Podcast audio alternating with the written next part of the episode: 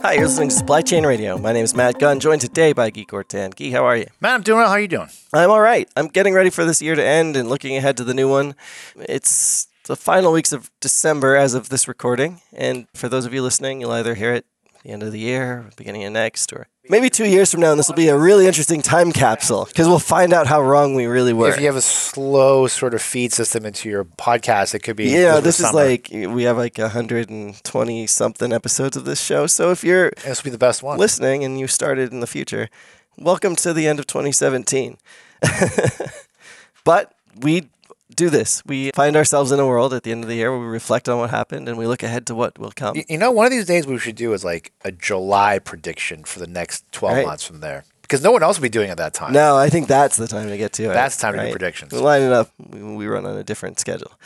But for now, For now, it's like a New Year's resolution. What are our predictions? Right. Let's just talk about it. Let's talk about a few things that have been buzzy in 2017, or maybe that are picking up steam that Yep. we expect to see in 2018. These can be technologies or business cycles or whatever. Relate it back to supply chain and let's get our thoughts down. Let's down. go on it. crazy. Let's why why not? So let's start with one that we heard a lot about a couple of years ago, seemed to fizzle out, Yeah. but seems to be making a slow resurgence in our personal devices or in our homes, and that's going to be augmented or virtual reality. Ooh. So, what do you think? Is this going anywhere? Are we going to see it now become meaningful, whether you're in manufacturing or in retail, as part of the consumer experience or as part of the experience of making and modeling products? Something that becomes mainstream in the next year. Yes and yes, and maybe that's an easy answer, sort of a cop out, because it's been something we've been talking about. I think we talked about last year. We did our predictions about AR and VR, and I think even before that, I was talking about it before I came when I was an analyst still. But I, I do think we'll continue on the path of of growing uh, presence of augmented reality, virtual reality. All we have to do is look at our personal devices, the iPhone X or 10 or whatever you want to call it now, as we all know, unlocks itself if you show your mug to it and it recognizes your face and then it unlocks the phone. So we're starting to see consumer portable or consumer accessible technologies like the phones that we carry around with us all, all the time starting to put in place the hardware needed to do more things with augmented and virtual reality. You look at gaming systems, right? I because I'm, you know, the father of the year, I went out and bought a PlayStation 4 over Black Friday. I keep saying it's because of for my kid, but it's really because of for me. But anyways, part of the reason I bought it is because they have a very good virtual reality functionality in games, right? So we're starting to see that come more and more into into our homes already. So I think that, and, and it's interesting because I've I've heard or I've started to hear more on the, the event circuit, other vendors and users talking more and more about AR, VR, not for the consumer, but within the four walls of their enterprise, right? For their supply chain, things of that nature. So I think, you know, we're going to see more of it. We see stuff like if you go to if you go to gilt.com and you go to purchase sunglasses, there's a very poor man's version of augmented reality, which is use the front camera of your phone, takes a picture of your face, and you can air quotes try on the different sunglasses on your face. It's not perfect. It looks kind of like Max Headroom at times, but anyways. so Sure. the- I mean, IKEA is starting to do this too with their app where you can now point your camera anywhere in your home and model what that piece of IKEA furniture will look like in the home, right? Right. And so you can able to do a little bit of shopping before you even go shopping. Yeah. So I think we're going to see more applications like that. Part of it because the devices we carry around with us, our phones are becoming more hard to believe, more powerful, but the hardware in it is becoming more powerful and I believe more capable of bringing some of this to our phones. So that's one step. I think the second one is because of this merger of online, offline, in store commerce, more retailers from that perspective are recognizing, hey, we need to leverage this to make the experience better. And I think from a supply chain standpoint, more companies are realizing, hey, where does this fit? How does this help me train a warehouse employee? How does this help me train a store employee? How does this help me facilitate, you know, the construction of a new factory, what have you? So we're starting to see pockets of use cases becoming more more mainstream. So I think we'll see more of it this year. I think to your point, the buzziness of it has died down, but the practicality of it is increased. All right, let's move on to another one that has been buzzy at times, at times in the consumer space, but perhaps more practically in the manufacturing space, and that's additive and 3D printing. Yeah, additive manufacturing. and 3D additive manufacturing, 3D printing. You know, I think it's you're absolutely right. It's been it was very buzzy a few years ago. I mean, we even saw, or I even saw 3D printing shops pop up. None of them lasted very long, but it was kind of cool when you were able to go in and see what they could do, and that was very simplistic 3D printing. I think we already know about 3D printers. You've heard a lot of stories about people printing houses, you know, in an hour with 3D printing. Obviously, some of the uh, consumer product folks like uh, New Balance, Adidas, and Nike using 3D printers to make a perfect or a, a much better sole of a sneaker for people. I've read somewhere, I think now, that all hearing aids are done through 3D printing because it, it's a more perfect fit, obviously, for your ear and your mold. You know, 3D printing of glasses. I've even read somewhere where they're now able to 3D print prescription glass, which is a huge movement forward. So yes, I think it's the buzziness has worn off. I think we're going to start seeing much more of an impact on on our supply chains. I think what's interesting about 3D printing is it changes everything from how we manufacture, right? So the old model of I offshore because it's less expensive to manufacture, but it costs me more in terms of bringing it back to where my market is. Now all of a sudden it's like, well, wait, if I don't have to manufacture everything in massive bulk in Vietnam or China or Bangladesh, and I can do it here in New Jersey or in New York, you know, why don't I start doing that? So I think we're going to start seeing that become more at scale to do that. I think what's also interesting, the other aspect from the manufacturing side, is the customization that 3D printing. I was just going to say, up. and even in fashion as well, like you see the Adidas example, the Speed Factory, they just opened one in Atlanta this year. It's just starting to get up to Yeah. speed. no pun intended. Yeah, right. But there is a lot of that advanced technology in there. Whether Yeah. it is 3D printing, they're starting to look at how they can print soles. Yep. Um, to textile manufacturing, weaving these new knits that give you the whole structure of the shoe, Yeah. and that have become very favored by athletes because it, it feels more molded to the athlete. It feels more Right. custom, and of course, you can now get it printed in the colors that you want within a very reasonable timeline, and it doesn't disrupt their process of manufacturing shoes at bulk for mass customers. Also. Right. You know, we haven't even touched upon the life science supply chain, right? You you look at you know in the past, and that's still happening today. But from what I understand, is like a knee replacement, right? You come in and they they have three sizes: small, medium, large. And whatever is closest to what your knee is like, that's what they're going to put in there, or your hip, or what have you.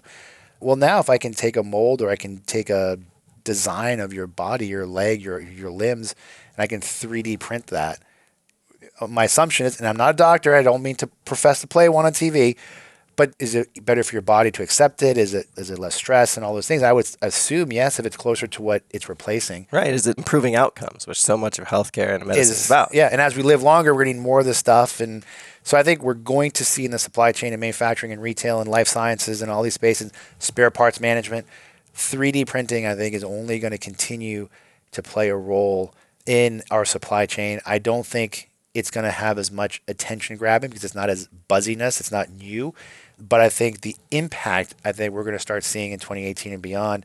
That impact continue to grow. Well, and from a consumer perspective, it is making a big effect on the ability to service those consumers or those businesses that are your trading partners or whatever, because you're able to get these things to them much faster, much more efficiently, much more tailored to the specific need.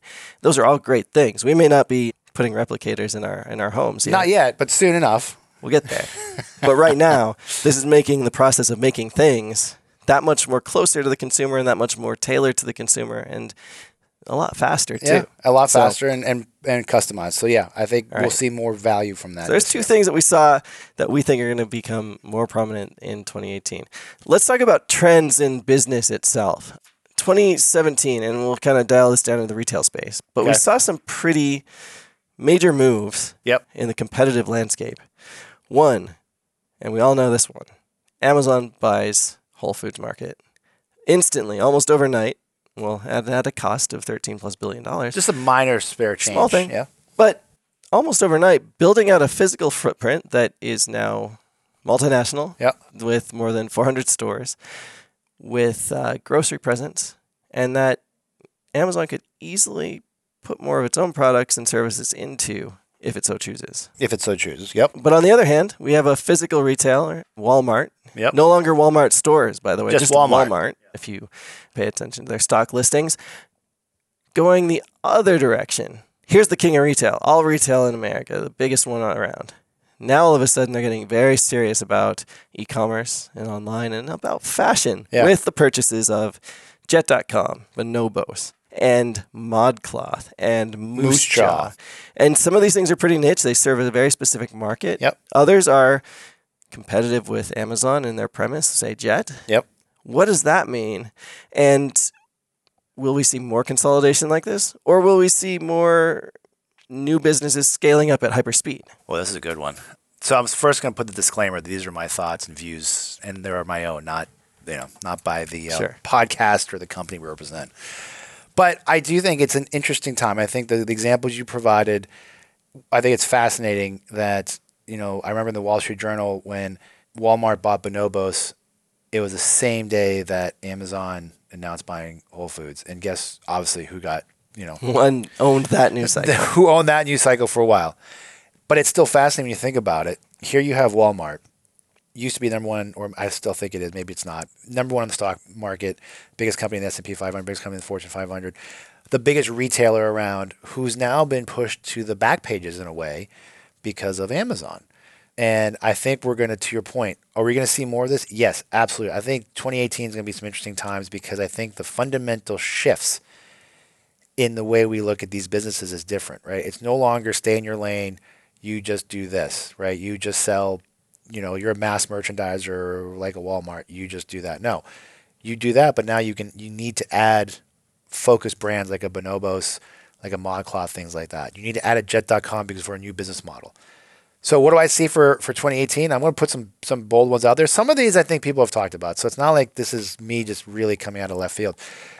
But I think the underlying reason why we're going to say these, I think, is why people should focus on them. So the first one is I'm going to follow the track of Walmart. I think Walmart is going to continue to shore up its omni-channel, converged commerce, ambient commerce functionality. Walmart, as much as Walmart is sells anything and everything under the sun in their stores, Walmart, I think, is going to continue to pick off these niche or these focused, laser focused online commerce players to build up their portfolio.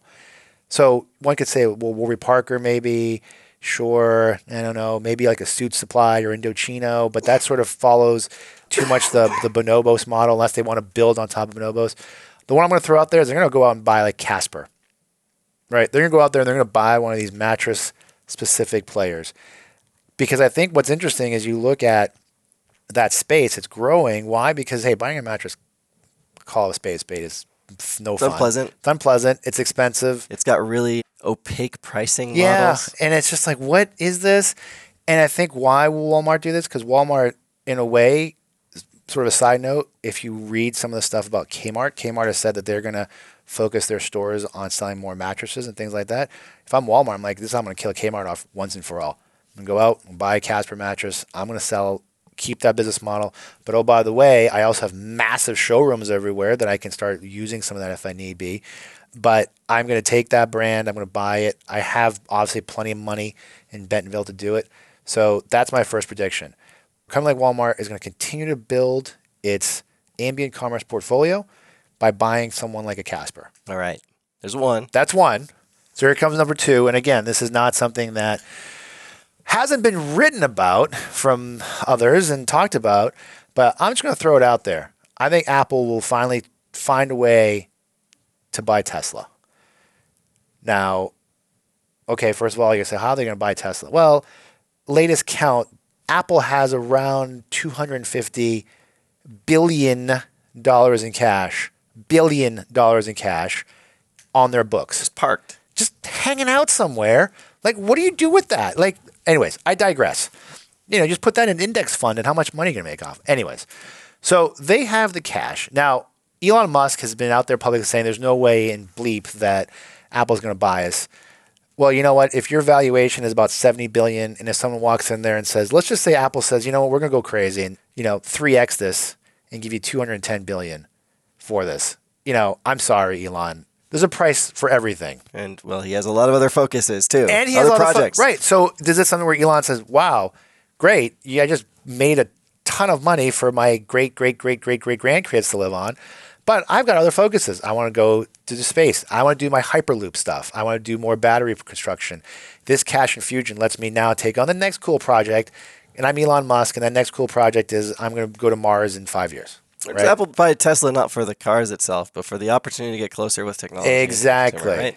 And you know, everything in the world uses batteries now, and more and more things. Yeah. Tesla's building a ton of capacity in that space. So there's a lot of different ways that that would make a lot of sense for someone For in consumer electronics. Right. It really is all about owning this portion of a consumer's lives. And I think again, it also goes to the fundamental note. It's not about Apple also buying Tesla because it's cool, because it's a car. It's because my take is at the root, both companies are focused on creating relationships with their consumers, building a consumer loyalty following.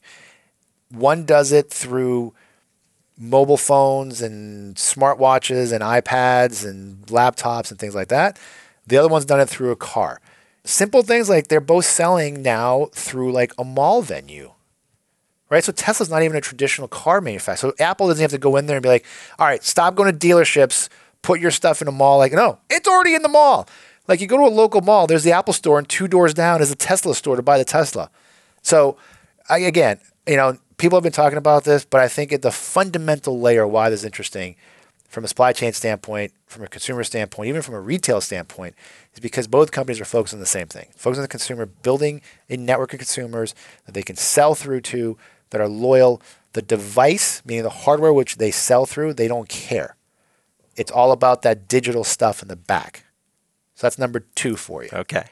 And three. Three, I think what we're going to see in supply chain and probably more sort of in the consumer side is I do think we're going to start seeing more evolution of these focused players.